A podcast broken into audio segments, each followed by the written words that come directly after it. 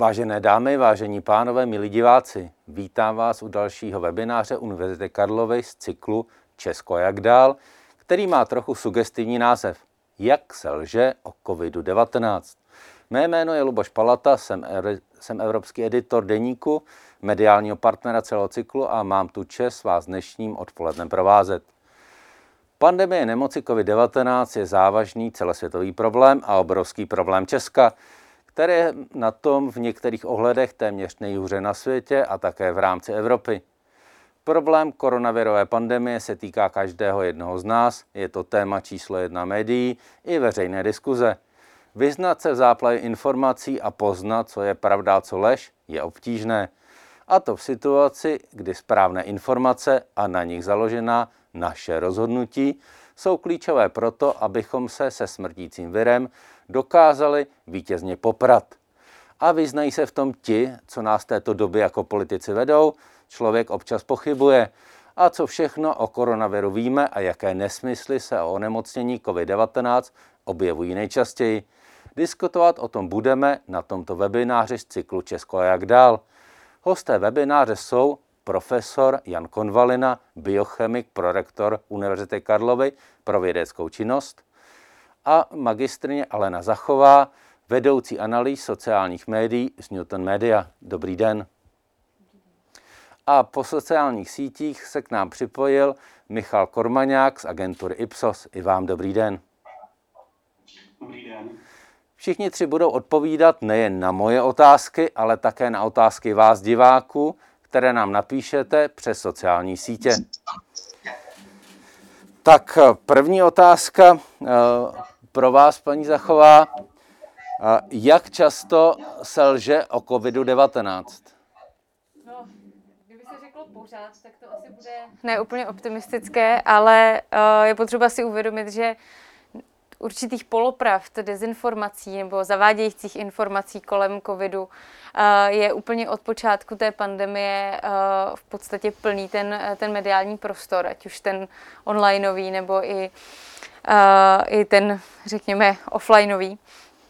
Protože na začátku to, to téma bylo nové, prostě je to nová nemoc, která přirozeně Uh, kolem sebe měla spoustu různých otazníků, uh, vyvolávala velkou míru strachu, nejistoty a tohle prostředí samozřejmě bylo od začátku velice náchylné uh, k tomu, aby se uh, tvořily nebo nějakým způsobem dobře šířily informace, které jsou neověřené, případně přímo nepravdivé, zavádějící. A kdybychom to srovnali s jinými tématy, je uh, ta lež nebo ty dezinformace o covidu devatenáct jsou v nějaké extrémnější míře než o jiných tématech? Tak samozřejmě ten covid právě tím, že je to, je to nové onemocnění, nebo bylo na loni touto dobou, tak bylo těžké vůbec najít ověřené informace, protože jsme vlastně nikdo po celém světě nevěděli, včetně, včetně institucí. To znamená, že těch polopravd a domněnek kolem toho je opravdu velké množství. A obecně covid vyvolává velké diskuze třeba v sociálních médiích. Z našich dat vyplývá z těch veřejných zdrojů. Když to srovnáme třeba s, s tématem migrace, které je také v Česku velmi silné, tak migrace třeba od počátku roku dva tisíce osmnáct vyvolala na těch veřejných sociálních sítích, veřejných zdrojích zhruba čtyři a půl milionu příspěvků. Covid už za ten rok zvládnul překonat milník deset milionů. Takže víc než dvakrát tolik. A jak poznám, že u informací o covidu jde o lež? Máte nějakou ukázku? No čím sofistikovanější lež, tím samozřejmě, nebo nepravda, tím, tím hůře se to poznává, nicméně je potřeba mít na paměti, že málo která dezinformace kolem covidu je čistě nepravdivá. Ona většinou obsahuje samozřejmě nějaký střípek reality, nějakou, nějaký fakt, který se dá ověřit. Ale to, co je na ní nepravdivého, je často ta interpretace takové, takové události nebo takového faktu. Když se podíváme na, na nějaké příklady, já jsem tady vybrala pár příkladů právě takových příspěvků, které můžou být typicky vykazují, řekněme, nějaké typické známky, uh, známky toho, té dezinformace. Uh, často jsou to příspěvky, které jsou velmi dlouhé, pracují s nějakými, uh, s nějakými emotikonami, uh, pracují s bodovým, s bodovým označením textu. Důležité je si všímat také toho vizuálního, té vizuální složky, to znamená často ta vizuální část toho příspěvku třeba na sociálních sítích pracuje s nějakými hodně emo, emoce vzbuzujícími motivy, to znamená děti jsou často zobrazovány právě v kontextu toho očkování. Stříkačky pracuje, ten, ten vizuál pracuje s nějakými symboly, které zdánlivě vlastně s covidem nesouvisí, případně i třeba s národními symboly často takové, t- takový obsah pracuje. Takže tohle můžou být určité indicie a pak samozřejmě, když se do toho textu začteme, tak vidíme, že se snaží hodně vzbudit emoce, hodně v nás podpořit strach, obavu a předkládat nám vlastně nějaká, nějak, nějaká taková řešení. Ale je samozřejmě potřeba většin... Jako, abychom mohli s určitostí říct, že se jedná o nepravdu nebo dezinformaci, je potřeba jít a ty informace, které jsou v, té, v tom daném příspěvku obsaženy, si ověřit v jiných zdrojích.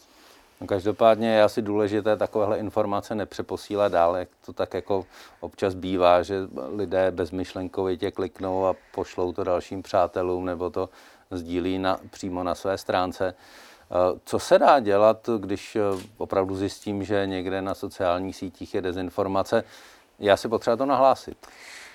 Je tam, je tam samozřejmě více variant, záleží, kolik máte času a, a kolik tomu chcete věnovat energie. Samozřejmě důležité je vždycky si nejdříve ověřit, jestli ta informace opravdu nemůže být pravdivá, protože i to, co se nám může zdát jako zvláštní, tak prostě v realitě může. Může tak být, takže než se pustím do jakékoliv další aktivity, je fajn se podívat, zkusit si ověřit, jestli na tom uh, něco je, nebo jestli je to opravdu nějaká, nějaká hloupost. Uh, existuje i řada webů, které už sdružují ty dez, dezinformace a vlastně poskytují argumenty, vysvětlují, proč ta informace je uh, třeba zavádějící. Takže je možné se obrátit i na takové servery. A v případě, že teda si ověříme, že opravdu jde o dezinformaci, tak pak jednou z variant může být samozřejmě, pokud je to někdo blízký, kdo to třeba sdílel, s ním nějakým způsobem vstoupit do dialogu a snažit se mu vysvětlit, klást ty argumenty, proč tato informace nebyla pravdivá. Ale pokud je to prostě nějaká veřejná stránka, kde jakoby nemám žádný osobní zájem na tom se s těmi lidmi nebo s tím člověkem třeba do toho dialogu zapojit, nebo na to nemám v tu chvíli čas, tak je samozřejmě možné využít i těch nástrojů sociálních sítí, které poskytují. To znamená, sám třeba Facebook má možnost ten příspěvek nahlásit. A v případě, že nahlásím, že si jako uživatel myslím, že se jedná o zavádějící informaci, tak Facebook sám to ověří. To znamená, můžu využít tady tyhle ty nástroje a je to z hlediska algoritmu Facebooku lepší, než uh, vlastně psát jako do komentářů pod ten příspěvek, protože těmi komentáři můžu akorát vlastně přispět uh, k dalšímu šíření toho příspěvku tím, že mu zvyšuji interakce. Takže pokud se ho chci opravdu zbavit, tak je lepší v tu chvíli nahlásit. Často dělám, jestli takového člověka zablokuju. Dělám dobře? No, to je otázka, jestli se chcete izolovat do své informační bubliny. Já si myslím, že ty sociální média nás samozřejmě uh, do jisté míry uh, konfrontují i s jinými názory a já třeba osobně si myslím, že tohle uh, může být i jejich... Uh, Můžeme to brát jako pozitivum, že jsme konfrontováni s názory jiných lidí a proto blokovat ty uživatele je samozřejmě už až takové velmi extrémní řešení, zvlášť pokud je to někdo, koho opravdu znáte. A, takže za mě, jako pokud je to blízká osoba, je lepší prostě se snažit o, to, o ten dialog, protože jakmile spolu přestaneme mluvit, a, tak, tak je to samozřejmě problém. A pokud se vám ale někdo nabourá do vaší sítě a vyloženě štíří nesmysly, tak ta blokace asi není úplně ano, špatný nápad. Pokud, pokud na veřejném zdroji někde na nějaké stránce naleznete opravdu uh, neprav, prokazatelně nepravdivou informaci, pak je samozřejmě na místě uh, ten příspěvek nahlásit. Uh, teď je ale ta druhá otázka, kde najdu ty zaručené informace? Tak to je samozřejmě náročné, vždycky platí prostě, že je potřeba ověřovat z více zdrojů. To znamená, i na relativně renomovaném médiu se může stát, že se objeví informace, která třeba v sobě obsahuje i něco, co není úplně uh, ověřené, ale zpravidla, pokud čerpám z těch opravdu renomovaných mediálních zdrojů, Uh, tak by se to stávat nemělo. Zároveň, jak jsem zmiňovala, právě existují servery, které se snaží bojovat s dezinformacemi.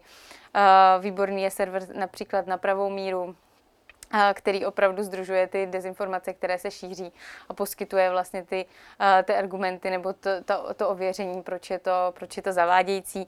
Nebo například i projekt, na kterém spolupracuje infomor tečka cé zet, také poskytuje vlastně ověřené, odborně redigované informace o, o tom, o pandemii koronaviru a o těch základních lékařských pojmech, tak, abychom se naučili je i třeba správně, korektně používat. No teď tady máme ale kauzu ministra zdravotnictví, který nám tady vypálil, že pouze třetina lidí, kteří jsou evidováni ministerstvem zdravotnictví, jakože zemřeli s covidem, opravdu k tomu ten covid zásadně přispěl. Jak se vlastně můžeme dívat na na tuhle, tuto informaci? Je to už dezinformace, nebo, nebo je to ještě ověřená informace? Ono, já jsem to zmiňovala už na začátku, ten covid prostě kolem sebe bohužel má spoustu otazníků. Z povahy, z povahy věci, že je to prostě nové onemocnění a řada, řada těch věcí se nám teprve postupně daří rozkrývat. A to samozřejmě platí i pro pro instituce, které taky mohou vycházet z nějakých předpokladů a ty se postupně třeba vědeckými metodami může dařit zpřesňovat. A já si myslím, že je nejdůležitější jako asi mít osobně trošku jako pořád na paměti, že je zde určitá míra nejistoty a, a samozřejmě důvěřovat těm ověřeným informacím, důvěřovat a, tomu, co se, na co se můžeme spolehnout, ale zároveň připustit prostě sami v sobě, že m, pořád jsou určité otazníky, které které tu zůstávají. Já bych využil, že tady s námi přes sociální sítě i pan Michal Kormaňák z Ipsosu. A chtěl bych se zeptat, vy jste dělali průzkumy na toto téma, kolik lidí podle vašich výzkumů se s fake news setkalo a kdy se setkali nejčastěji? Obecně, pokud se bavíme o tématu fake news bez ohledu na nějakou konkrétní oblast, tak nám z těch čísel vychází, že je to zhruba osmdesát procent Čechů.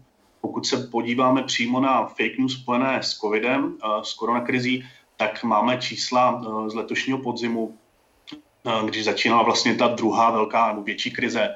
A tam nám řeklo šedesát procent Čechů, nebo šedesát Čechů nám řeklo, že se setkali s nějakou fake news týkající se koronaviru.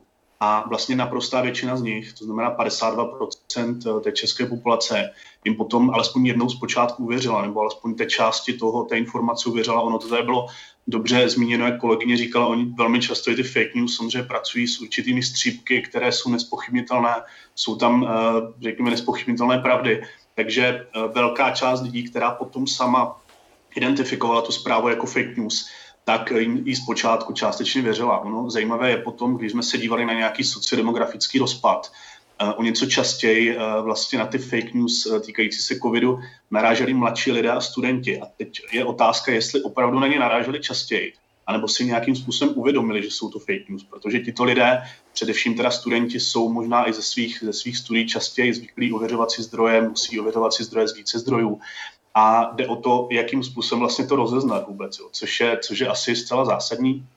To, kde ti lidé nejvíc naráželi na fake news, tak čtyřicet jedna procent těch respondentů nám řeklo, že to bylo na Facebooku, čtyřicet procent obecně nám zmínilo všechny sociální sítě, nebo třicet devět procent, a třicet sedm procent potom zmínilo nějaké specifické webové stránky, kde, kde se s těmi fake news setkalo. Až čtvrtá v pořadí potom byla televize, což pro velkou část populace, především starší populace, je stále vlastně informační zdroj číslo jedna. Takže to vypadá, že v těch televizích se, nebo většině těch televizí se samozřejmě daří nějakým způsobem filtrovat ty, ty zprávy a ty informace tak, aby ten fake news se nám z pohledu veřejnosti nedostávaly. A když se podíváme na veřejnou debatu, jak fake news tu veřejnou debatu ovlivňují, je to fenomén, s kterým politici bojují a, a daří se jim s ním bojovat? Jde o to, kdo z nich s nimi chce a jak bojovat. Samozřejmě fake news jsou věc, která velmi často slouží k politickému boji.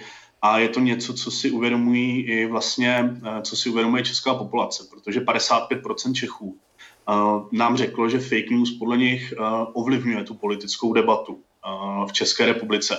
A co je možná ještě víc zarážející, protože u té politické debaty je to možná očekávatelné. Ale třetina Čechů, konkrétně teda třicet pět procent lidí nám řeklo, že to ovlivňuje i debatu mezi jejich přáteli, mezi jejich známými. To znamená, že i vlastně Má to nějaký negativní vliv na to, jakým způsobem oni se baví o tématech uvnitř své rodiny nebo, nebo mezi, mezi svými přáteli. Takže tam si myslím, že to je možná ještě něco, co, a jak se často říká, co tu společnost rozděluje, že to jsou ta témata, která, která jsou hodně polarizační a ta fake news tomu rozhodně nepomáhají. A je covid devatenáct vnímán velkou částí veřejnosti jako nástroj k ovládnutí populace. Připomněme si tady takový ten slavný fake news, že když se necháme otestovat nebo očkovat, takže dostaneme do sebe nějaký čip Billa Gatese. Já jsem si dokonce někde přečetl, že dvacet procent Slováků tomu věří. Nevíte, kolik tomu věří Čechů? Na, na tuto konkrétní otázku na, na očipování e, jsme se neptali, ale máme jednu, řekněme, obecnější a e, ta je vlastně o tom, jestli lidé považují e, koronavirovou krizi za nějaký jako nástroj toho, že politici cíleně můžou ovládnout společnost, vlastně, že toho můžou využít a že je to nějaký jako nástroj k ovládnutí společnosti. A to číslo je velmi podobné, jak jste zmiňoval s tím Slovenskem, je to zhruba pětina populace, e, která tomu věří, je, je o tom přesvědčena. Naštěstí to není teda většina, ale i to je vlastně docela zarážející, že pětina populace si myslí, že politici jako mají covid jako cílený nástroj k nějaké větší kontrole lidí. Jakože je to vymyšlená věc, která slouží jenom ke kontrole, kontrole populace, tak? To jestli to, to, jestli to je vymyšlená věc, to jsme už jakoby nezjišťovali, ale to, že ten, ta věc cíleně, že politici cíleně využili situace, ať už je ta věc jako vymyšlená nebo opravdová, aby kontrolovali obyvatelstvo, tak to nám tady z toho průzkumu vycházelo na těch, na těch zhruba dvacet procent taky. Děkuju. Já bych se zeptal ještě paní Zachové, jak je to vlastně uh, s fake news, kdo by měl ten pro- problém rozšiřování fake news řešit? No, to je samozřejmě uh, jako složitá otázka. Já si myslím, že svým způsobem k těm fake news musíme přistupovat aktivně, řekněme, uh, my všichni jako společnost, protože se nás to týká v té každodenní komunikaci. Uh, takže určitě je dobré prostě myslet na to, že informace, které jsou kolem nás, nemusí být vždycky úplně pravdivé a opravdu uh, je konzumovat, řekněme, jako s kritickým myšlením. A, a pak samozřejmě jako autority státu by měly a institucí, které prostě mají ta ověřená data, mají ty ověřené informace, by měly jako nějakým způsobem aktivně uh, s tím bojovat. Ale to, jak, jak konkrétně nebo do jaké míry, která konkrétní instituce by to měla být, to je samozřejmě na, řekněme, asi jinou debatu, než, než tu naší tady dnes. Já bych se zeptal ještě pana Kormaňáka, jestli je uh, rozdíl mezi mladými a staršími Čechy v tom vnímání fake news a v té náchylnosti přijmout ty fake newsové informace jako pravdivé?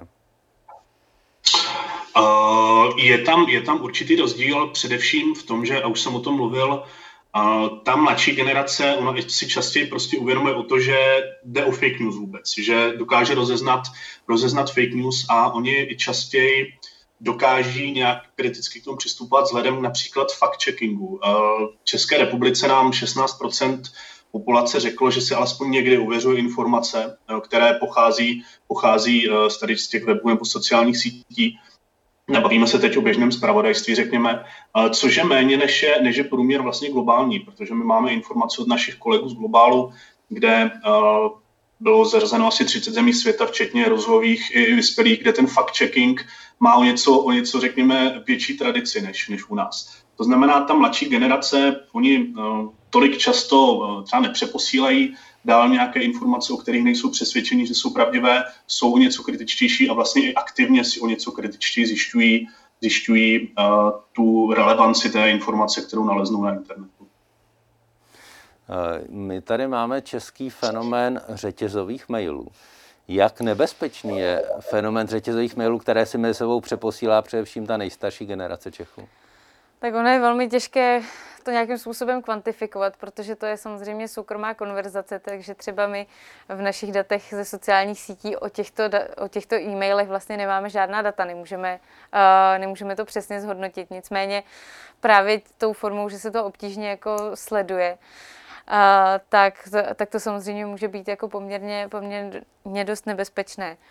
Uh, ty řetězové e-maily je to stejně jako u, i u té komunikace na sociálních sítích. Prostě pokud se setkáme v našem okolí s někým, kdo sdílí to, že třeba mu přišel takový e-mail, a, tak prostě snažit se jako aktivně, aktivně vysvětlovat a pomoct vlastně tomu, aby třeba a, lidé, kteří si je přeposílají a třeba ne, nechápou úplně tu, to nebezpečí, které v tom může být a ty neověřené informace, tak to sdílí dál, a, tak jim pomoct vlastně pochopit a nahlížet na to nějakým způsobem kriticky. Máte nějaké, pane Kormaňáku, nějaké zjištění ohledně tady toho českého fenoménu, jak to ovlivňuje tu českou debatu ohledně fake news a jestli, jestli je to nějaký český fenomén? My máme, máme čísla z hlediska o té vlastně společenské debatě, už jsem, už jsem částečně mluvil. Nás zajímalo mimo jiné i to, a v těch datech to vidíme, jakým způsobem má vlastně vliv fake news na obecnou důvěru české populace, například média, kde vidíme, že čtyřicet pět procent populace nám říká, že těm médiím důvěřují o něco méně díky rozmachu tady, tady těch informací a dezinformací. A vlastně dvacet jedna procent, dvacet jedna procent lidí nám řeklo, že díky fake news, což byla přímá, přímá, přímý vliv fake news, tak že vlastně omezili svoji činnost na sociálních sítích uh, omezili nebo, nebo úplně zrušili. Takže uh, jednak to má vliv samozřejmě, že vnímání populace na tu politickou debatu, má to vliv na, na debatu i mezi těmi známými, ale má to i částečný vliv na to, jakým, uh, jakým způsobem lidé důvěřují médiím, či, či jak využívají ty sociální sítě. Takže když se podíváme vlastně na, na ten přístup k sociálním sítím, k čemu vlastně má člověk sociální sítě používat podle Aby, aby se vyvaroval tady toho opravdu přívalu fake news nejen o covidu, ale o mnoha dalších věcech. Tak to je samozřejmě na každém, na každém uživateli, jakým způsobem chce ty sociální sítě využívat. Je jako důležité to brát tak, že prostě každý máme nějaký svůj, nějaké své klima na těch sociálních sítích a jsme do jisté míry aktivním jako nebo aktérem toho, jak to klima vypadá. To znamená, jedna věc jsou algoritmy, které jsou nám nějakým způsobem dané, ale druhá věc je, že i my můžeme aktivně se snažit tu svoji, tu svoji část a ty své informace, které tam máme, nějakým způsobem si je filtrovat. Takže ať už je to tím, že prostě nějak nějakým způsobem nahlašujeme nebo omezujeme zdroje, které třeba nám přijdou, že, že jsou prostě velmi zavádějící a nechceme je konzumovat, Uh, tak ale zároveň prostě uh, nepřispívat třeba aktivně právě sdílením uh, informací, které nemáme ověřené k tomu, aby se šířily prostě věci, které, za, který, za které si nemůžeme stát. Takže jakoby ne, nevnímat to pouze jako pasivní příjemce, ale opravdu uh, to brát tak, že jsme všichni spolutvůrci toho, jak ty dnešní uh, sociální sítě vypadají. Děkuji moc. Já bych v tuhle chvíli chtěl poděkovat panu Michalu Kormaňákovi z Ipsosu za zpětnou, zpětnou vazbu přes průzkum veřejného mínění. Díky moc a budeme se těšit na slyšenou a na viděnou. Děkuji, hezký den. A teď se k nám připojuje pan profesor, který by měl být za chvíli vidět na obrazovce. Slyšíme se, vidíme se už, pane profesore. Dobrý den. A dobrý den, pane profesore. Já vás všichni výborně. My vás taky. Ještě jednou vás, vás tady vítám v naší debatě, která už se trochu rozběhla přes dezinformace. Bavili jsme se o všech možných způsobech, o tom, jak vlastně je tady část veřejnosti skoro zavalena dezinformacemi. Jak z vašeho pohledu si stojí vlastně český stát v informování veřejnosti. A já tady znovu otevřu tu otázku toho vystoupení pana ministra zdravotnictví Blatného, který před několika dny přišel s tím, že vykazovaný počet mrtvých, počet mrtvých vykazovaný ministerstvem zdravotnictví, takzvaně s covidem, nesedí a že je to pouze třetina tohoto počtu. Jak se díváte na tuhle kauzu a obecně na to, jak český stát o covidu dokáže komunikovat s občany? Děkuju. No, děkuji za tu otázku, když je mi dost nepříjemná, protože mě se opravdu moc nechce kritizovat ministerstvo a vládu, to dělá každý a je to trochu laciný a navíc já si asi uvědomuji, v jak těžké situaci jsou, jak, jak obrovské problémy eh, musí řešit a jak nevděčnou úlohu mají, takže to je předznamenání. Na druhou stranu eh, ten výrok pana ministra byl velmi nešťastný. Víte, já, si uvěd- já dost mluvím do rádia a, a na televize a já se jsem velmi eh, připraven eh, nebo chápající k tomu, když někdo eh, řekne něco nepřesně nebo jinak, než, než zamýšlel a pak to má jinou interpretaci. To se nám děje všem, ale tady to bohužel to ministerstvo zopakovalo už čtyřikrát, jestli to správně počítal naposledy v otázkách Václava Moravce. A ta informace, která z toho vychází, je, je, je zavádějící. Ona čistě technicky vzato, pan ministr má pravdu, z těch lidí, kteří zemřeli s diagnózou COVID, se ukazuje po nějaké analýze za první půl roku, roku dva tisíce dvacet, že jenom třicet procent, u třicet procent to byla jediná a bezprostřední příčina smrti. Ovšem u dalších šedesát procent nebo šedesát jedna procent, jestli to správně pamatuju, to byla vedlejší, ale důležitá příčina smrti, která jim zkrátila život. A jenom u devět procent, čili méně už desetiny, to vůbec ten COVID se jejich smrtí nesouvisela. To jsou tady ty příslovečné autonehody nebo pád z žebříku nebo úmrtí na nádorovou chorobu. Ale u těch devadesát jedna procent ten COVID eh, zkrátil ten jeden život.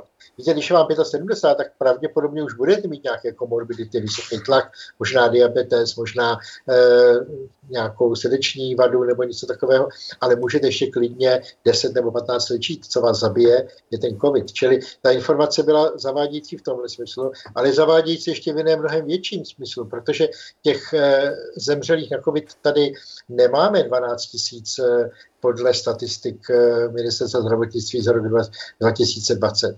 My jich máme sedmnáct tisíc. My máme čtyřicet procent lidí, kteří zemřeli, zemřeli navíc, kteří nejsou ve statistikách COVID pozitivních úmrtí nebo s COVIDem úmrtí, což já hrozně nesnáším dneska ten termín, které vlastně nikdo nediagnostikoval. Většina z nich pravděpodobně zemřela doma, aniž by vyhledala nemocniční péči. A jsou tam, jsou, jsou v těch statistikách. Čili ta zpráva, kterou vydalo ministerstvo, a doufám, že to ne, neudělalo úmyslně, bylo, že ta věc je méně závažná, než vypadá a že ve skutečnosti těch mrtvých je jenom třetina vůči vykazovaným počtům. Realita je opačná. Ta situace je závažnější, než vypadá, protože těch mrtvých je už čtyřicet procent víc. A tohle to už je hodně velké zkreslení reality. No, ono je to možná ten výrok daný trochu tím, že my prostě v těch evropských tabulkách vycházíme opravdu špatně. Že jsme opravdu zemí, kde je ta nákaza covidu na počet obyvatel nejsilnější v tuto chvíli v celé Evropě a kde z hlediska těch úmrtí jsme někde na třetím místě v rámci Evropské unie. Jsme opravdu na tom z toho světového evropského hlediska špatně a měli bychom si to uvědomit?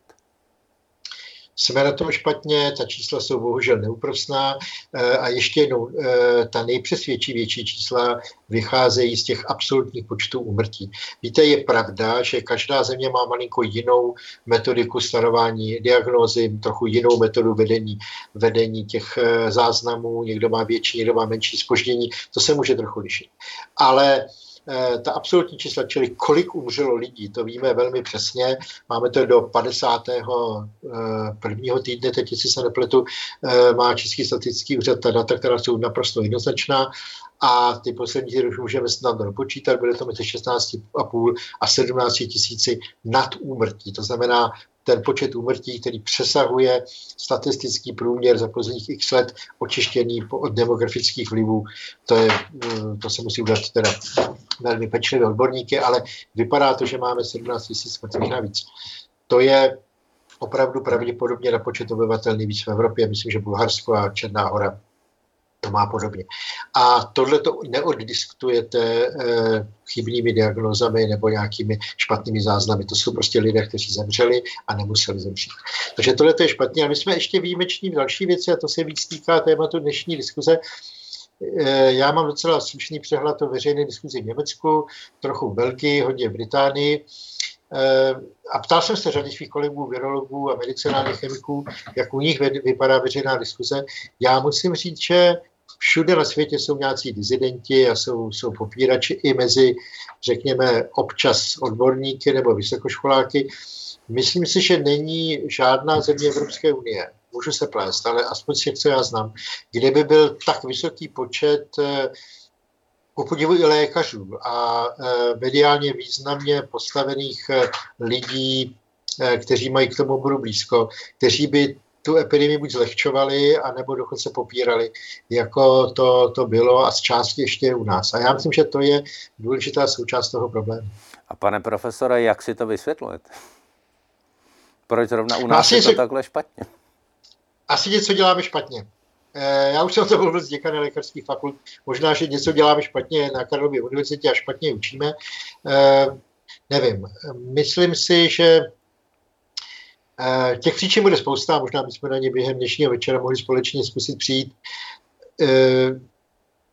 Já si myslím, že jednou z příčin může být to, že nám se to vlastně ohromně povedlo na jaře. Tady velmi rychlým zásahem vlády a za to jim prostě musíme dát kredit a, a skvělou prací zdravotníků, klobouk dolů a, a takovým tím nadšením velké části veřejnosti se podařilo opravdu docílit toho, že jsme tu první vlnu uhasili s naprosto minimálními ztrátami na životech, které opravdu tehdy vůbec ani nezměnily eh, tu celková čísla úmrtnosti, nebo jenom nepatrně.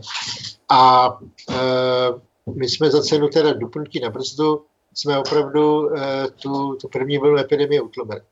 A možná právě ten relativní velký úspěch vedl k tomu, že v létě při, uh, nebo na jaře si lidé říkali, tak je to za námi, tak proč se dál omezovat a kdo ví, jestli to vůbec vlastně stálo za to. My jsme tady umrtvili ekonomiku, vlastně žádní mrtví nebyli, on to byl nejspíš falešný poplach a koukejte, jak vydělávají na tom testování ty sičáci. Prostě tady ta atmosféra, která třeba v Itálii nebo ve Francii, myslím, nenastala, protože tam zažili tu situaci těch úplně plných nemocnic a těch, těch přeplněných krematorií. Takže tam vlastně bylo obtížné argumentovat, že vlastně o nic nešlo, bylo to celé zbytečné. U nás tenhle pocit nastal, získal velmi vlivné mluvčí a když se v září ukázalo, že bychom měli teda zase na tu brzdu, brzdu buď dupnout, nebo aspoň maličko přibrzdit, tak to bylo strašně těžké prosadit, protože ten modus ve veřejnosti byl takový, na jaře jsme to přehnali, bylo to zbytečné, pojďme se promořit. A to nás stálo těch sedmnáct tisíc mrtvých. Začala vakcinace, vy sám jste označil to, že máme teď vakcínu za nový projekt Manhattan. Bylo tady nadšení poměrně velké, že ta vakcína může opravdu tu situaci změnit. Teď jsme o měsíc dál, máme necelých čtvrt milionu naočkovaných. Nezdá se vám, že je taková trochu jako kocovina z té vakcinace najednou tady v Česku? Tak to jsou takové vlny veřejného mínění, to bych úplně nepřeceňoval. Já zase chápu, že na začátku je velké nadšení a velké očekávání a potom to jde pomaleji a nadchází stav rozčarování, to je úplně přirozené a asi se to týká úplně všech lidských aktivit. Tady to bych třeba úplně vládě nebo ministerstvu nevyčítal. Všichni víme, že eh, představa, že prostě kolik máme na světě lidí, sedm miliard lidí, nebo minimálně tedy jedna celá pět miliardy lidí v rozvinutých částech světa naočkujeme během několika týdnů, je prostě technologicky neřešitelný problém, čili ty dodávky se opožďují, s čím se dalo počítat, přicházejí pomalu a, a lidé právem očekávají, že to bude rychleji. De, u nás to jde asi malinko pomaleji než v některých nejvyspělejších státech Evropské unie, ale ne o mnoho. Já se spíš bojím té situace, až začnou ty dáv, dodávky opravdu chodit na veliko, někdy od března do dubna, tak jestli na to jsme připraveni, to se nejsem úplně jistý, ale v tuhle chvíli vlastně nezaostáváme za ostatními státy Evropské unie a zatím ty zprávy o vakcíně, které máme, jsou všechny mimořádně pozitivní. Ta, ta účinnost vypadá, že je dokonce ještě o něco vyšší než devadesát pět procent v případě toho Pfizeru a, a zprávy o Moderny vypadají taky velmi dobře. Máme tam komplikace s těmi mutacemi, o tom se můžeme zmínit později. Já sice mám tady ještě spoustu otázek, ale vy sám jste říkal, že velmi rád budete odpovídat na otázky diváků a posluchačů. Tak bych se chtěl zeptat, bych chtěl položit otázku jednoho z diváků, proč se více nepropaguje preventivní posilování imunity? Což je vlastně taky způsob, který může minimálně omezit to, že člověk vůbec ten COVID chytí a může, může možná zlepšit i průběh té nemoci, pokud už ji člověk dostane. Děkuji za tu otázku. Já bych připomněl, teď se ptáte medicinálního chemika a biochemika. Já uh, vím, že posilování imunity je strašně důležité, posilování sportovní, uh, fyzického stavu člověka, uh, fyzická aktivita do dlouhého věku, co možná nejdéle. Uh, to jsou všechno hrozně důležité věci, po, uh, pobyt na, uh, na venku a, a hlavně teda posilování, uh, fyzické posilování. To jsou všechno strašně důležité věci. Já bych zas tak osobně, a to je můj osobní názor, nepřeceňoval vitamíny a, a různé potravinové doplňky. Ve většině případů se jedná spíš o kšeft, než, než o, o reálně prokazatelně působící věci. Snad s výjimkou toho vitamínu D, kde opravdu lidé v naší zeměpisných šířkách mají dlouhodobě částečnou insuficienci vitamínu D, takže vitamin D si myslím, že ano. Většina ostatních preparátů, když jíte rozmanitou stravu a hýbete se venku, tak vlastně je skoro, skoro nic z toho nepotřebujete, popravdě řečeno. Ale přesto by to nepřeceňoval. Já bohužel pozoruji ty případy nejenom u covidu, ale u jiných infekčních chorob. Nakonec ten virus vás může dostat, i když jste sportovec a, a cvičíte a jíte skvěle vyváženou stravu. Čili není to tak, že kdybychom všichni jedli vitamin D a dost posilovali a běhali každý den kilometr, takže nás ten virus nedostane. E, takhle to bohužel úplně nefunguje. Je pravda, že by těch e, obětí bylo pravděpodobně méně. Je tady další otázka diváka, který se ptá, proč ještě nemáme vakcínu Sputnik, která je nejúčinnější. Byl byste pro ji pořídit? Já vím, že jste o tom již několikrát v minulosti mluvil, že vlastně i ti ruští vědci, kteří tuto vakcínu vyvíjeli, jsou velmi špičkoví. Jak se teda díváte na tu možnost, že bychom si, že bychom měli usilovat o to, si tuto vakcínu pořídit? Na tu otázku, tak jak je položená, je jednoduchá odpověď. My vůbec nevíme, jestli vakcína Sputnik je nejúčinnější, protože e, výsledky třetí z fáze kliniky nebyly zveřejněny, takže my vůbec nemáme hodnověrné zprávy o její účinnosti. To je první otázka. A přímá odpověď na to, proč ji nepoužíváme, je to, že ruská vláda až do minulého týdne vůbec nepožádala o její schválení v Evropské unii. Takže my ji vlastně formálně nesmíme používat, protože nebyla schválena Evropskou lékovou agenturou. Teď poslední zpráva je, že, jí, že o její schválení požádali, takže já bych vyčkal rozhodnutí Evropské lékové agentury a když ji doporučí a schválí, tak já osobně budu mít jistotu, že je všechno v pořádku. A na to, co říkáte vy, já znám dobře ten Gamalius ústav, který tuto vakcínu vyvinul a tam jsou opravdu špičkové věci.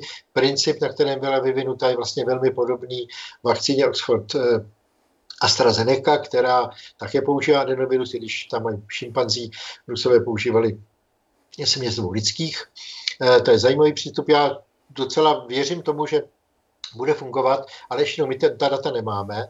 A zatímco velmi věřím a spolehám ruské vědce, přiznám se, že nemám důvěru úplnou k ruským regulačním orgánům a moji nedůvěru zvyšuje i skutečnost, že ta vakcína byla povolena v Rusku k použití dříve, než poběhly, proběhly klinické zkoušky ve druhé a třetím stádiu, což je velmi nestandardní, nedělá se to a Evropská léková agentura s tím asi bude mít trochu problém. Ale pokud dodají všechna data a uvidíme výsledky, tak já bych byl první, který by řekl ano, pojďme ji použít.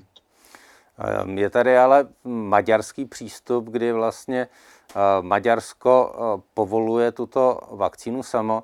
Je tahle maďarský přístup představitelný v České republice? Představitelný je, ale já nevím, jaké informace má Maďarská léková agentura. Pokud dostali všechny informace o třetí fáze kliniky, které jsou pro ně hodnověrné, pokud mají všechny informace o potenciálních vedlejších účincích, pokud mají všechna tato data a shledají jako, jako v pořádku, tak ji můžou pustit dál. Ale já osobně bych radši, mnohem radši šel cestou Evropské lékové agentury, protože tam má mnohem větší technické odborné zázemí a také větší možnosti opravdu prověřit, jestli data, která dostávají, jsou, jsou průhledná a správná, než bude mít maďarská nebo i česká léková agentura při vší úctě a respektu k SÚKLu, kde ty lidi taky znám a velmi si váží. Já bych využil přítomnost paní Zachové. Jak je to s fake news o účinnosti Sputniku, jak jsme tady viděli, nejúčinnější vakcíny? Je to opravdu tak, že se tohle vyskytuje, že jako ty západní za nic nestojí a ty východní jsou úplně skvělé? Tak obecně ohledně všech vakcín, které jsou v tuhle chvíli, řekněme, ať už používány nebo v té, v těch, v té fázi těch testů, koluje spousta informací, které nejsou ověřené. To znamená, netýká se to jenom Sputniku, ale vše, všech ostatních. A samozřejmě jsou jako řada uživatelů z toho, těch dat, co máme, to vypadá, že mají třeba k některým vakcínám větší, větší důvěru než k jiným. Nicméně ty Ty informace, na základě kterých jakoby se takto rozhodují, jsou zase velice jakoby neo, obtížně ověřitelné nebo vůbec neověřitelné. Jsou to nějaké jejich jako názory dlouhodobé, nepřinášejí nějaké konkrétní argumenty, takže těžko, těžko jako říct, jestli, jestli se to zakládá něčem reálném, nebo je to spíš nějaký pocit. To znamená, každá ta vakcína má své zastánce i odpůrce a samozřejmě ten hlas v českých sociálních médiích potom, aby se očkovalo Sputnikem, ten existuje. Mm-hmm. Jestli to můžu doplnit, ano, určitě. Docela zábavná okolnost, že eh, když dostávám maily z nějakých zdrojů, tak, tak ti samí autoři, kteří eh, opravdu vypráví hrůzy plné a bez výjimky vymyšlené zprávy o vedlejších účincích Pfizeru a o tom, že tři procenta lidí jsou v nemocnicích a o tom, jak, jak lidé omdlívají po aplikaci a jsou odváženi, tak ze stejných adres mi chodí zprávy o tom, jak ten Sputnik funguje. No. Přičemž u Pfizeru máme v, v klinických zkouškách čtyřicet tisíc dobrovolníků, máme úplně všechna data k dispozici, můžeme si je listovat, prohlížet, jsou všechna, jak se ověřitelná k dispozici a teď máme několik milionů lidí, kteří byli očkováni eh, touhletou vakcínou a víme o tom, že těch vedlejších vážných účinků je, pod, je zhruba desetina promile v tuhle chvíli. Jo? Možná se to může změnit v budoucnu, ale zatím to vypadá senzačně dobře. O Sputniku nevíme nic z tohohle hlediska a přesto ti samí autoři, kteří varují před vakcínou, vakcínou Pfizer, jsou nadšenými zastánci vakcíny Sputnik. Na tom je něco zvláštního. Máme tady další dotaz od diváka. Proč se místo častého měnění roušek nedoporučí raději vystříkání dezinfekcí s preventivním účinkem, například koloidním stříbrem? No, co na to řeknete?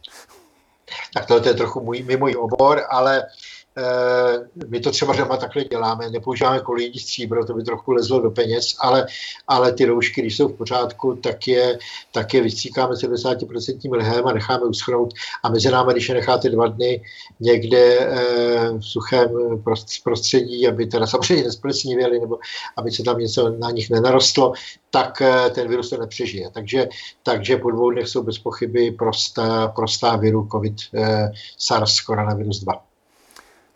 Teď je tady jedna otázka do vašich řad. Často nevím, čemu mám vůbec věřit. Sleduji občas vědecké diskuze, ale i tam se často věci neshodnou. Proč jsou pohledy odborníků tak rozdílné, pane profesore? Ach jo, život je složitý, no, a ty jistoty, těch je strašně málo v životě. E, to platí obecně. Já myslím, že je třeba odlišovat. Jestli máme rozdílné názory na to, jestli virus SARS-CoV dva existuje nebo ne. Jestli způsobuje chorobu zvanou COVID devatenáct nebo ne. Jestli ta choroba zabíjí lidi nebo ne. Jestli eh, se přenáší vzduchem aerosolem a roušky chrání nebo ne. To jsou, to jsou ty klíčové otázky a na nich se devadesát devět procent vědců jak si shodne tady u nás, v Americe, ve Spojených státech, v Izraeli, všude. Pak jsou otázky jemnější, jak rychle mutuje virus, to ještě pořád na tom, to se dá změřit a máme tam určitou nebo velkou míru shody. A pak jsou ještě jemnější, nebo takové trochu filozofické, kde se ten virus vzal. Odpověď je, že nevíme a můžeme o tom mít různé hypotézy. Nejpřevažují, nejvíc převažující je ta, že přišel ze, z netopíru, možná přechodem přes nějakého jiného zvířecího hostitele. Nemůžeme ale vyloučit, že, že se uvolnil z nějaké laboratoře omylem, přešel z laboratoře, která zkoumala netopíří viry. To, To, to se dá ale obtížně rozlišit. A tady máte vědce, kteří budou říkat tohle, vědci, kteří říkají tamto. věřit můžete jednomu nebo druhému, ale na podstatě té věci se zase tolik nemění. A pak máme někoho, kdo vám argumentuje, že má jasné důkazy, že ten virus byl uměle e, sestrojen, a to už pravda není. Já nemůžu vyloučit, že byl uměle sestrojen, nevěřím tomu, ale hlavně proto nevidím žádné důkazy. To je ta podstatná věc, na té sekvenci toho viru to není vidět. Čili na to, abyste nebyla tak zneklidněna nebo zneklidněná, nevím, kde, kde se ptal, tak je třeba odlišovat tu hierarchii těch informací. Víte, na tom nejpodstatnějším se, myslím, věda shodne velmi dobře. Na té, řekněme, jemnější části tam existují různé názory, ale během toho roku už jsme taky došli k tomu konsenzu mnohem lépe, než jsme byli na jaře. Já bych taky připomněl, a to je taky jedno z vysvětlení, ten virus tady máme asi čtrnáct měsíců a studujeme ho přesně rok. Takže za ten rok jsme se o něm dozvěděli strašně moc a to poznání postoupilo a dneska se shodneme mnohem víc. Na čem se úplně neshodneme, a tam má posluchač pravdu, je, co s tím, jaká jsou ta nejlepší opatření na to, abychom tu infekci zastavili. Ale to je tím, že to není jenom lékařský nebo už vůbec ne biologický problém. To je vedle virologie taky, taky biologie, taky taky medicína samozřejmě, možná především medicína, ale taky ekonomika, taky sociologie, taky psychologie. Takže tam už těch názorů je víc a jak který z nich je úplně ten správný, to je těžko říct, tak je to politické rozhodnutí. Lidé s tím musí souhlasit a musí většinově být pro. Čili tam už ty názory jsou velmi různé a tam bych řekl, že to je taky v pořádku. Tam je ovšem třeba pozorovat, jaké jsou důsledky jednotlivých opatření, jednotlivých rozhodnutí. A máme tady celý svět na to, abychom pozorovali, jak to lidé dělají a k čemu to vedlo. A k tomu se ještě můžeme dostat. Pane profesore, tam je ještě jeden moment, že někdy nevíme, jestli to, co se nějak jeví, například situace v Číně, kde jakoby koronavirus po tvrdých opatřeních vymizel, jestli je to vlastně pravda. Protože bojujeme vlastně i s dezinformací, s dezinformacemi tohoto druhu, které potom můžou ovlivnit váš vědecký úsudek o tom, co funguje a co nefunguje. Ano, velmi správně, to je další aspekt. Víme, že v Severní Koreji nikdy žádný virus nebyl, pak byl vymýcen, pak tam zase nebyl, pak byl zase vymýcen a teď tam taky není. Takže to, to, jsou, to jsou takové modely, které nám úplně nepomůžou, ale máme naštěstí spoustu svobodných zemí s otevřenou veřejnou zprávou a otevřenými informacemi, kde ty informace čerpat můžeme. A třeba srovnání skandinávských zemí a různého přístupu skandinávských zemí je v tomhle smyslu velmi, velmi poučné.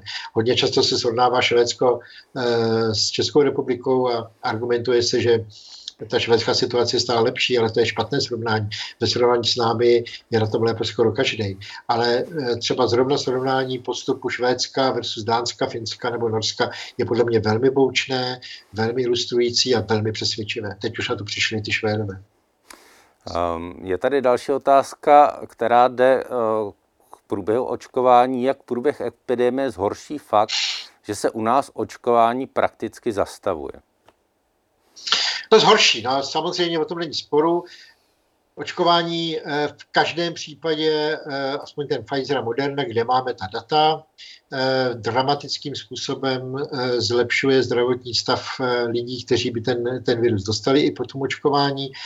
Dramatickým způsobem snižuje nemocnost a, a v těch pokusech, které jsme viděli, velmi dramatickým nebo aspoň těch čtyřicet tisících případů úplně zastavila smrtnost. Čili každý den, kdy, který trvá déle, než očkovujeme, zejména tu zranitelnou část populace, tak, tak budou umírat lidi. To je, to je samozřejmě velmi nešťastná věc. Navíc se zdá, ale tady a tady zase už je ta situace, kdy věci si spolu úplně nesouhlasí, ale zdá se, že to očkování minimálně výrazně snižuje eh, infektivitu. To znamená, nejenom, že neonemocníte, ale pravděpodobně budete méně šířit ten virus, možná dokonce vůbec ne. A to je samozřejmě velmi zajímavé, protože tím, že budete očkován, tak budete chránit ty svoje okolí, což je strašně důležité pro to, abychom se mohli vrátit do toho světa, ve kterém jsme žili ještě loni v lednu. Je tady taková osobní otázka, trochu filozofická. Co byste chtěl vidět o covidu a ještě nevíte? Já bych chtěl vědět, proč to nedostávají děti. Máme triviální odpověď, že děti mají imunitní systém v lepším stavu a potkávají se s jinými koronaviry, takže jsou, jsou jaksi jejich imunitní systém je, je naprimován. To všechno může být součást odpovědi, ale pro mě pořád záhadou, a já jako biochemik bych si tipnul, že tam bude biochemický faktor, který nějakým způsobem chrání děti, možná do jisté míry ženy, které to taky dostávají poněkud méně než muži, a na který, když přijdeme, tak můžeme ochránit zbytek populace. Ale třeba je to jenom taková moje představa. Je tady filozofická otázka dalšího druhu. Jaký máte názor ohledně očkování lidí nad osmdesát let? Každá vakcína oslabí imunitu na určitou dobu a lidé nad osmdesát let mají imunitu slabší, tak proč je oslabovat?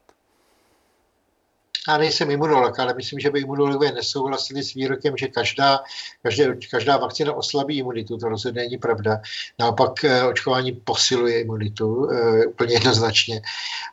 U Tam jde o něco jiného. Velmi křehcí, velmi nemocní lidé, třeba v el dé enkách, eh, mohou ty nezbytné vedlejší následky očkování, které vždycky jsou a jsou úplně v pořádku, jsou fyziologické, dokonce lékaři říkají, že je dobře, že je máte, protože je vidět, když to zarudne a trochu to bolí a máte teplotu večer, tak je vidět, že imunitní systém se probudil a reaguje a tím pádem se startuje proti budoucímu napadení tím virem. Tak když tohle to uděláte velmi nemocnému člověku v který je, řekněme, v posledních týdnech svého života, tak to pro něj může být ta poslední kapka, která, která ho může eh, jakoby zabít nebo uspíšit mu eh, odchod. To by se mohlo stát. Ale rozhodně bych neřekl, že to platí pro každého nad osmdesát. Čili doporučení eh, C D C a těch zdravotnických agentur, které znám, je očkovat eh, všechny, které můžete. Jedinou kontraindikací, která je výrazná, je alergie na některou ze složek toho, toho, té očkovací látky a případně probíhající infekční choroba. A potom je samozřejmě na lékaři, jestli dá tu očkovací látku lidem ležícím někde na el dé en cé, kteří opravdu už, už dožívají poslední týdny svého života. Tam nejsem lékař, netroufám si to říci, ale tam bych si tak jako bych řekl, že spíš ne. Ale rozhodně bych neřekl, že lidem na osmdesát let, že nemáme dávat očkování, to určitě ne. Já bych se chtěl zeptat, paní Zachové, jak je to s těmito dezinformacemi, že vakcína je nebezpečná, zabíjí, nedávejte, nenechávejte si aplikovat. Roste to, nebo to spíše klesá, tyhle, tyhle informace v čase? No, určitě obecně debata o tom očkování narůstá v podstatě od, od počátku, kdy přišel covid a kdy bylo jasné, že se začne vytvářet nějaká vakcína, takže od jara postupně narůstá ta, ta intenzita debaty kolem očkování a v ní samozřejmě narůstá i míra těch dezinformací, ale je potřeba říct, že ty obavy z toho, že ta vakcína bude nebezpečná, tu byly úplně, úplně na počátku. Jsou to věci, které nacházíme už na jaře, to znamená ještě dříve, než jsme vůbec věděli, že nějaká bude. Že nějaká bude, nebo jak že bude. Jsme jenom doufali, že bude. Nebo jak bude konkrétně vypadat, tak už v tu chvíli vlastně jako se objevovaly na sociálních sítích informace nebo názory, které vlastně jako předpovídaly, že ta vakcína by mohla být nebezpečná, protože právě se dělá hodně v rychlosti. A tam si myslím, že je trošku jako problém v té komunikaci, kdy bylo potřeba jako mnohem více vysvětlovat, že ano, ta vakcína se sice připravuje zrychleně, nicméně už samozřejmě používá vědecké poznatky z předchozích let a u jiných příbuzných onemocnění, které samozřejmě pomohly ten vývoj uspíšit. A tady vnímám, že jakoby spousta lidí se k těmhletěm informacím neúplně snadno dostala a vlastně žijí už od toho jara v tom přesvědčení, že když je, že něco takhle, rychle, že je to moc rychle, takže tudíž tomu mm-hmm. nemůžeme úplně, úplně věřit. Uh, mám... Já bych mohl v té rychlosti, pardon, jestli můžu ano, to jenom, jenom... Je to hrozně zajímavá otázka, která se opakuje pořád a řekl, že to je jaksi inteligentnější námitka, než, než bláboli o tom, že tam je čip, který nás Bill Gates bude, bude monitorovat a zjišťovat, kolik piv jsme měli po večeři. Pane profesora, eh, dvacet procent Slováků tomu věří, jo? Já tomu, já tomu, já tomu nechci věřit. To je hrozný. No, ta rychlost je způsobena mimo jiné tím, jednak tím, jak jsem řekl, pro, program Manhattan a opravdu na to vrhli nejchytřejší lidé téhle planety. Těch, těch pokusů bylo přes sto šedesát různých přístupů, různých firem a, a laboratoří a společností, které se do toho pustily a, a v klinickém stádiu dneska je, já nevím, šestnáct různých, různých preparátů, jestli se nepletu. Čili to neuvěřitelné. Byly v tom obrovské peníze, to je třeba říci. nějak od vlátek od těch společností. Ale podstatný rozdíl je v tom, že když se dělá vakcína běžně, podobně když se dělá lék, tak postupujete po krocích, protože to je obrovská investice. A vy si nemůžete dovolit dávat ty investice najednou. Takže vy vložíte investice do preklinického výzkumu, ověříte to, když to funguje dobře, tak dáte klinickou fázi jedna, ověříte, zanalizujete, když funguje to dobře, tak získáte investora, jdete do dvojky a po skončení té dvojky jdete do trojky kliniky.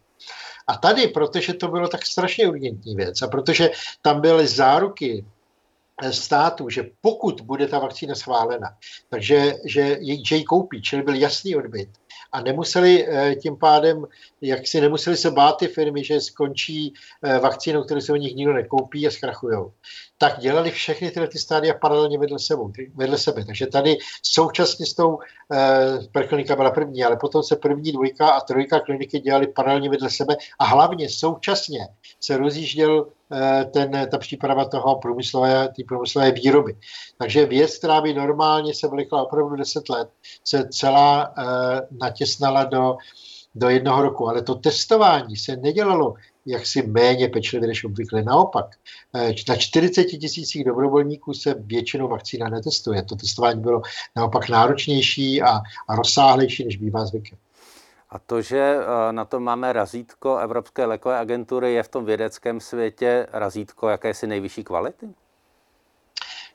Úplně upřímně, a neměl bych to jako dobrý Evropan říkat, ale razítko nejvyšší kvality je Federal Drug Administration ve Spojených státech. Ty jsou proslaveni svojí přísností, někdy až možná, možná jako e, obsedantní přísností, čili to je asi ta nejvyšší kvalita, ale E M A je mnohem mladší hlavně, takže nemá to dlouhou historii, ale je velmi uznávána a já osobně bych věcem, na které dá razítko Evropská léková agentura, e, už věřil. Máme tady další dotaz posluchače, který se také týká vakcíny. Co přesně znamená uváděná účinnost vakcíny devadesát pět procent? Je to, že devadesát pět procent získá plnou odolnost nebo částečnou odolnost a je účinnost stejná u všech skupin očkovaných nebo jenom u některých a u některých může být nižší? Děkuju za tu otázku. Dělá se to přesně tak, že se ta vakcína, že to dělá dvojitě zaslepeným placebem kontrolovaným experimentem. A protože to není lékale vakcína, je to ještě o něco komplikovanější. Vydáte, vezmete čtyřicet tisíc lidí do studie, jako to udělá ten BioNTech Pfizer, dvacet tisícům z nich dáte vakcínu ve dvou dávkách, další dvacet tisícům dáte injekci, která vypadá úplně stejně, ale vakcína tam není, není tam účinná látka, je tam, buď je tam fyziologický roztok, nebo dokonce tam dávali jinou vakcínu proti jiné chorobě v jednom z těch testů, ani už si nepamatuju v jakým. A důležité je, že ani ten očkovaný, ale ani ten lékař, který mu to dává, neví, jestli dává placebo nebo tu testovanou látku. A tady to dáváte zdravým dobrovolníkům ve všech různých věkových kohortách, mužům i ženám, tak, abyste měl velmi reprezentativní průřez té populace, kterou potom budete očkovat. A teď musíte čekat, bohužel. To je rozdíl proti testování léků. U vakcíny my nemůžeme samozřejmě ty lidi infikovat uměle, takže čekáte, kolik z nich se náhodně prostě stykem s nemocnými nakazí a kolik ne. A po několika měsících to zhodnotíte a podíváte se, kolik v jaké skupině lidí dostalo COVID. A zjistíte, že v té skupině očkovaných dostalo ten COVID dvacetkrát méně lidí, než v té skupině neočkovaných. A, takže to máme poměr dvacet ku jedné, takže devadesát pět procent účinnost. A e, navíc, když se díváte těch pět lidí, co ten COVID, nebo dvacet pět lidí, co ten COVID dostalo, jak jestli, ten, jestli to byl vážný průběh, nebo méně vážný, nebo, nebo byl asymptomatický. A tady je u toho Pfizeru už, jako už v těch klinických zkouškách bylo vidět, že to dostalo jenom, jenom dvacetina z těch lidí, kteří, kteří byli v té placebo kontrolované skupině a že v žádném případě, myslím, ani u jednoho nebyl ten průběh těžký. Čili o, proto hovořím o devadesáti procentní, o devadesáti procentní účinnosti. Posluchač se ptal na to, jestli se liší účinnost. U Pfizeru velmi pečlivě dbali na to, aby tam měli různé věkové kohorty a argumentují, že byla ta vakcína účinná i u té nejvyšší věkové kohorty, což je velmi důležité, protože to je právě ta nejcitlivější část populace. Právě u AstraZeneca tady se ukázala chyba, protože se ukázalo, že v té nejvyšší věkové kohortě dávali těch vakcín nejméně, čili tam t- jejich data, aspoň v tom, co publikovali v Lancetu v prosinci loňského roku, nebylo úplně přesvědčivá. Doufujeme, že teď už mají lepší data, ale ty zatím má Evropská léková agentura, která ji schvaluje, zatím nebyly zveřejněny. A pane profesore, to, že se uh, nedělaly ty testy u těhotných žen a dětí, bylo ráno čím? To je taková obecná, uh, myslím, precaution, se to řekne anglicky, obecná opatrnost předběžná, která nemá žádný konkrétní důvod, ale uh, vzhledem k tomu, že děti nejsou ohroženy tím virem, že těhotné ženy nepopisovaly žádné mimořádné komplikace, tak se obecně lékaři snaží těhotným ženám a malým dětem si medikace nedávat, pokud to není zbytně nutné, a proto se taky proto, aby to bylo rychleji schváleno, tak si myslím, ty, ty příslušné firmy rozhodly těmto věkovým kategoriím a, a těhotným ženám teda na, tě, na nich ten test ne, nedělat. Ale nějaký konkrétní biologický nebo medicinální důvod proto myslím nebyl. Čili z toho vyplývá, že děti a těhotné ženy by se vlastně neměly očkovat. Je to tak? Ano, je to tak. Je to tak. E, aby mohly být očkovány, tak musí proběhnout klinická, měla by proběhnout klinická zkouška, která ověří účinnost a bezpečnost. To tady nebylo provedeno. Čili myslím, že ani v Izraeli, ani ve Spojených státech a rozhodně u nás se děti a ani těhotné neočkují. Um, další otázka diváka, co si, pane profesore, myslíte o argumentaci malá rychlost očkování rovná se možnost tvorby nebezpečnější mutace viru. Je to pravda? No vlastně je to pravda, protože mutace souvisí s tím, kolik toho viru máme, jak rychle replikuje a kolik replikuje, je to pravděpodobnostní záležitost. Ten virus nemutuje příliš rychle.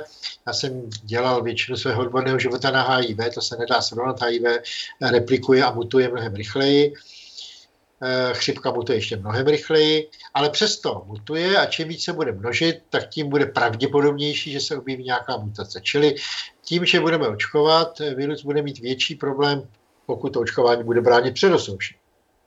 Virus bude mít větší problém se přenášet, tak omezíme rychlost jeho množení a omezíme pravděpodobnost, že se budou šířit mutace. Na druhou stranu je třeba říci, proti tomu jde úvaha, řekněme, evolučně biologická, že virus se bude pokoušet selektovat ty mutace, které budou mu dávat vlastnosti, aby se mohl účinně replikovat, množit se i v přítomnosti těch protilátek vyvolaných tím očkováním. Čili tady jdou dvě věci proti sobě, ale já bych řekl, zdůraznil bych to, že když se bude virus málo replikovat, nestihne mutovat a dostaneme ho do kouta. Teď tady máme otázku k léčbě. Proč u nás není k dostání lék izoprinosin? Mám nepotvrzené informace, že se dováží stále ve stejné množství, do lékáren se nedistribuuje a teď pozor. Přitom se jedná o lék, který v léčbě covidu má zatím sto procent účinnost. Opravdu existuje lék, který má sto procent účinnost? Teď jsme na, zase na úrovni těch fake news. To je hrozně smutná, smutná záležitost, já nechci být osobní, ale neexistuje žádná klinická studie, která by potvrdila nebo vyvrátila účinnost přípravku izoprinosin. Ani jedna neexistuje. V tuto chvíli běží několik stovek různých klinických studií s různými přípravkami, přípravky na celém světě. Naposled, což je asi teda deset dní, tak mohlo se to změnit mezi tím, ale jedna jediná se týkala izoprinozinu, byla v Egyptě a byla pozastavena. Existují anekdotické zkušenosti jednoho českého epidemiologa, který argumentuje, že to podal své rodině a potom několika starším spoluobčanům v domově pro seniory a že nikdo z nich nezemřel na covid. Takhle se ale věda nedělá. Takhle se účinnost léku netestuje. Potřebujete opravdu kontrolovaný experiment s kontrolními skupinami, který je předem schválen etickou komisí, což taky nebyl tady ten případ, a který vám dá přesvědčivé statistické výsledky nejméně na stovkách, ideálně na tisících pacientů.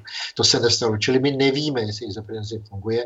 Většina lékařů a virologů, se kterými jsem o tom mluvil, o tom velmi silně pochybuje a ty pochybnosti jsou vidět na tom, že se nenašel na celém světě nikdo, kdo by byl ochoten investovat čas a peníze do toho, aby tu klinickou zkoušku udělal. Čili není to žádné spiknutí, není to nevůle farmaceutických firem, je to nedůvěra odborníků, kteří si nemyslí, že to dává smysl.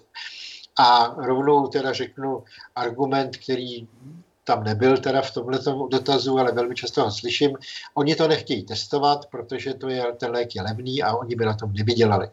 Odpověď je, že mezi těmi stovkami testovaných léků je spousta z nich, které jsou velmi levné a už eh, ani nejsou patentované, protože ty patenty už prošly, přesto se testují a některé z nich se ověřily, že jsou účinné, jako třeba dexametazon, což je kortikoid protizánětlivý, který se ukázal jako vlastně v tom eh, finálním stádiu, v tom, v tom procesu toho zánětlivého poškození plic jako e, velmi účinný a zejména v kombinaci s jinými preparáty snižuje mortalitu o třicet procent. Čili tam můžeme hovořit o velmi solidní účinnosti, ale ani tam samozřejmě není sto procent. To je úplně nesmysl. A přestože to je levný lék, na kterém, na kterém nikdo nevydělá, tak ty klinické testy byly provedeny a účinnost byla ověřena. U izoprinozinu e, se nic takového bohužel nestalo. Paní Zachová, vyskytují se tyto informace o tom, že něco zaručeně funguje uh, proti covidu ča- často na, uh, jako, jako fake news? Tak jedna věc fake news, druhá věc je, že jsou to často domněnky nebo takové ty povídačky, které, řekněme, mezi lidmi kolují, ať už v tom online nebo v tom offline světě. A ty, ty fungují a kolují úplně od začátku. Přesně ve chvíli, kdy ten uh, virus přišel k nám, tak ty, uh, ty, těch rád, jako jakým způsobem se ochránit individuálně, bylo, bylo celá řada. A samozřejmě jakoby některé z nich byly uh, aspoň trošku založené na, uh, na nějakých doporučeních odborníků a některé uh, jsou spíš takové ty... Mm, řekněme, jakoby babské, babské nebo rady, rodinné ano. rady, které samozřejmě nevylučujeme, že můžou přispět k posílení imunity, ale uh, prostě ne, nemůžeme to s jistotou říct a rozhodně to není nějaká cílená léčba covidu, takže kolem jako léčby toho onemocnění od začátku, od toho jara koluje těch informací jako opravdu velké množství právě tím, že lidi se velmi, uh, velmi báli na začátku, uh, nevědělo se ještě přesně, jaká ta smrtnost je, takže uh, tím, uh, tím jako strachem, který v populaci byl, tak samozřejmě ambice najít nějaké jako rychlé a pokud možno levné a dostupné řešení, jak se z toho dostat, bylo, ta motivace byla veliká, takže ano, je jich dost. Teď tady máme otázku, která vlastně se dívá do budoucnosti a hodnotí vlastně výzkum vakcíny z hlediska vlastně bezpečnosti do nějaké vzdálenější budoucnosti. Na jakém výzkumu je postaveno tvrzení, že vakcína mRNA je z hlediska dlouhodobého hlediska bezpečná, když se testování provádělo maximálně několik měsíců a je to pro lidi nová technologie. Vidí snad věci do budoucnosti nebo jsou bohové? Tak jak to vidíte? Věci určitě věci nejsou bohové a nevidí do budoucnosti. Tohle je, je samozřejmě zcela legitimní otázka. Tohle to není ani fake news, ani, ani nic zlovolného. E- Já mám dvě odpovědi, možná tři. Jedna odpověď je, že mRNA vakcína se opravdu ještě nepoužila u lidí dříve, ale mRNA nebo R N A jako terapeutikum se už používá dlouho. Čili není pravda, že by se R N A prostě do lidí nikdy neinikovala v klinických pokusech se mnoho let se, se zkouší různé R N A technologie, které získávají stále více a více různých použití. Vakcína se ještě ne, nepoužívala. Je pravda, že my nemůžeme stoprocentně vyloučit nějaké dlouhodobé e, následky, ale teda, pane redaktore, vůbec ničeho. Nejenom R N A vakcína, ale vůbec ničeho. My jenom můžeme vycházet ze zkušenosti, že dlouhodobé následky, které by se projevily po letech, jakékoliv vakcíny, jsou extrémně vzácné. To je první poučka. Druhá poučka je, že vždycky to jsou stejné dlouhodobé následky, které způsobí ten virus samotný. A že ten samotný virus je způsobí mnohem, mnohem třeba tisíci nebo desetitisíckrát pravděpodobněji, než je způsobí ta příslušná vakcína. Čili i tady je to statistika a my si eh, bohužel nemáme na vybranou mezi světem, kde nebude virus a, a my se rozhodujeme, jestli použít vakcínu anebo ne. A mezi světem, kde teda použijeme to vakcínu. My bohužel máme na jedné straně jistotu eh, infekce virem, protože nakonec by nás všechny dříve či později dostali, jak to vypadá. A něco mezi půl procentem a procentem smrtnosti, čili miliony mrtvých lidí na této planetě. A vzdálenou velmi nízkou pravděpodobností nebo nebezpečím, že by eventuálně u desetiny promile nebo tisíciny promile mohla ta vakcína způsobit vedlejší účinky dlouhodobě. Ještě jednou, za prvé to je extrémně pravděpodobné, za druhé nevidím žádný mechanismus, který by to mohl udělat. Za třetí, ten virus to udělá docela spolehlivě, protože, rozumíte, vydáváte malý kusek R N A toho viru do té buňky očkovaným lidem. Ty lidi, kteří ten virus dostanou, tam tu R N A dostanou celou a velmi účinně a bude se jim tam množit a budou tam i miliony kopií, čili co je lepší. Já bych si radši vzal ten kousíček s dovolením. A jestli bude mít nějaké vedlejší účinky, nemalý kousíček, tak ten celý virus se bude mít docela spolehlivě. Čili je to statistická hra, je to volba a já si myslím, že ta vakcína je ale dramaticky jaksi menší riziko, než nechat tu populaci promořit tímhletím virem se smrtností půl až jedno procento. Máme tady další otázku, která je na hraně trochu pochybování vůbec o covidu. Skončí to někdy a vrátíme covid devatenáct mezi ostatní koronaviry a budeme s ním fungovat bez této mediální podpory jako dosud s běžnou chřipkou. Tak co na to řeknete? Ale to je dobrá otázka, děkuji za ní. E, několik odpovědí. Za prvé koronavirus nebo covid není chřipka. Opravdu není to chřipka. Běžte se podívat do nemocnice, běžte se popovídat s lékaři, kteří to léčí. Není to chřipka. Je to velmi vážné onemocnění, která ještě jednou má pět až desetkrát větší smrtnost než běžná chřipka a má velmi nepříjemnou tendenci e, mít dlouhodobé následky, které ty lidi opravdu mohou e, invalidizovat. Čili není to chřipka. Je také infekčnější než chřipka. To se pozná podle toho, že ty, e, ty roušky, co tady nosíme, tak tu chřipku úplně vyřadili. Letos nebyla chřipka ani na jižní, ani na severní polokouli, protože jsme ji úplně vyřadili těmi e, hygienickými opatřeními. Ale ten koronavirus šíří dál, protože je infekčnější. To je druhá poznámka. A třetí poznámka je, e, já to chápu, já bych taky nechtěl žít příštích e, příští léta bez, bez kina, bez hospody, s dvoumetrovými odstupy, bez, bez, bez škol, bez rokových koncertů. Opravdu bych nechtěl. A kdyby tady nebyla vakcína, tak bych opravdu po roce a půl opatření začal pomalu přemýšlet, jestli teda už toho nebylo dost a jestli prostě nerezignovat a opatrně ten virus nepustí do té populace, protože ty následky těch nekonečných lockdownů by nakonec mohly být horší i zdravotně než ten virus. Tahle ta úvaha by byla zcela legitimní. Ale pozor, my máme vakcínu. My tohleto dilema nemáme, protože my opravdu můžeme do léta nebo do brzkého podzimu proočkovat většinu populace a potom to opravdu můžeme otevřít. Takže eh, v tuhle chvíli rozhodnou, protože zemře třicet nebo padesát tisíc lidí, abychom my mohli do kina a aby otevřela hospoda na rohu, by bylo podle mého názoru eh, nesprávné a řekl bych neetické. Máme tady poslední dotaz diváků. Dochází, pane profesore, ke změně D N A při očkování? Krátká odpověď? Ne. A další? Dlouhá odpověď? Dlouhá odpověď? Teda vlastně jo, ale úplně jinak, než si to, než si to divák myslí. Na to mě upozornili imunologové. Při imunitní odpovědi dochází k velmi složitému procesu rearrangementu D N A, která opravdu v kmenových buněk vznikají ty známé B a, a T lymfocyty, které pak podnicují buněčnou odpověď anebo vznik protilátek. A tam přitom opravdu dochází ke změně D N A, ale bez ohledu na to, jestli tam je vakcína nebo virus nebo cokoliv, při každé imunitní odpovědi dochází v těch genech přehazování tak, aby mohly vzniknout epitopy které, těch protilátek, které vás potom zachrání. Ale to byl takový spíš imunologický vtípek. Ta vakcína D N A změnit nemůže. Ty Pfizer a Moderna, ty R N A vakcíny obsahují R N A, která se vůbec nedostane do jádra.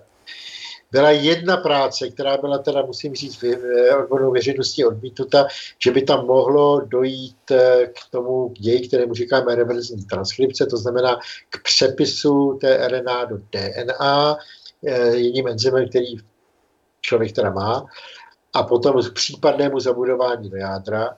Čistě teoreticky to úplně vyloučit nemůžeme, ale tenhle děj se děje v našich buňkách pořád nepřetržitě a mimochodem, kdyby to byla pravda, kdyby se to potvrdilo, tak ten virus to tím pádem dělá taky. Takže ta vakcína e, není žádné další nebezpečí. Ale e, já jsem přesvědčen, že k tomu vůbec nedochází. Jak se naprostá většina vědců si to myslí taky, ta R N A velmi brzo vymizí. Je degradována lidskými enzymy a jediné, co zbyde, jsou několik dní trvající e, přítomnost těch toho jednoho virového proteinu, který se vyskytuje na povrchu těch infiků, těch buněk, které v sobě mají, měly tu vakcínu, které právě pěkně naučí imunitní systém, jak si s tím virem poradit. Já si myslím, podle všeho, co vidíme, ta R N A vakcína je bezpečnější než práce s těmi klasickými vakcínami typu atenuovaného nebo umrtveného viru a pravděpodobně možná dokonce i bezpečnější než ten adenovirový vektor, proti kterému zase může vznikat imunitní odpověď. Čili eh, u té bezpečnosti té vakcíny jsem dneska už velmi silně přesvědčen a připomínám, že máme, myslím, myslím, že deset milionů lidí, kteří už byli očkováni, těch vedlejších účinků je, je opravdu méně než, než desetina promile. A ještě jednou, ty dlouhodobé účinky stoprocentně vyloučit neumím, ale budou bezpochyby mnohem méně časté, než kdybychom se nakazili tím virem. Pane profesore, my měsíc očkujeme, jsme někde přes dvě stě dvacet až dvě stě třicet tisíc naočkovaných lidí. Já sám si kladu jednu jako otázku a poprosím, jestli vy na ní znáte odpověď. Kdy si budeme moci říct, že při tomto množství lidí, kteří už byli očkováni, začínáme nad tím virem vyhrávat?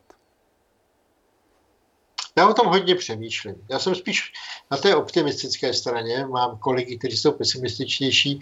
Já bych řekl, že až očkujeme zhruba dva a půl milionu těch nejohroženějších lidí u nás, tak bych si trochu trudno tvrdit, že dramaticky poklesne úmrtnost. Virus se bude dál šířit mezi těmi neočkovanými a možná dokonce i mezi očkovanými. Jak jsem řekl, tohle přesně ještě nevíme. Ale už nebude nikoho zabíjet. A konečně se, se stane ten sen, tam to někdo se nám s chřipkou, já jsem proti tomu protestoval, ale až budeme mít tu ohroženou skupinu obyvatel e, naočkovanou, tak už se ta chřipka bude. Protože když nebudou lidi umírat, tak máme prostě respirační onemocnění, které může být nepříjemné, ale, ale pokud nebude zabíjet sto padesát lidí denně, jako se to děje dneska, tak vlastně s tím můžeme žít. Čili kdyby se tohle povedlo, tak já budu první, který bude mávat praporem a říkat, pojďme se vrátit do světa jako předtím, pojďme zrušit omezení, pojďme se, pojďme sportovat, pojďme se objímat, pojďme se líbat a pojďme se přestat bát. Ale kdybychom to udělali teď, tak to děláme na úkor těch ohrožených a nemocných, kteří se nemohou bránit. Takže při dnešním tempu, a když budeme optimisté, tak se těšíme na hezký červen? To by bylo super. To by bylo super. Tak doufejme, že to super bude. A budeme si držet palce. To byla bohužel poslední otázka, na kterou jsme stihli v našem webináři odpovědět. Za účast děkuji našim hostům, paní Aleně Zachové z Newton Media. Děkuji moc krát. Na začátku s námi byl pan Michal Kormaň z agentury Ipsos. Tomu děkujeme na dálku ještě jednou. A děkuji moc krát panu profesoru Janu Konvalinovi z Univerzity Karlovy a vám divákům za sledování naší diskuze. Na dálku také přejeme rychlé zotavení z útoku covidu panu rektorovi Tomášu Zimovi.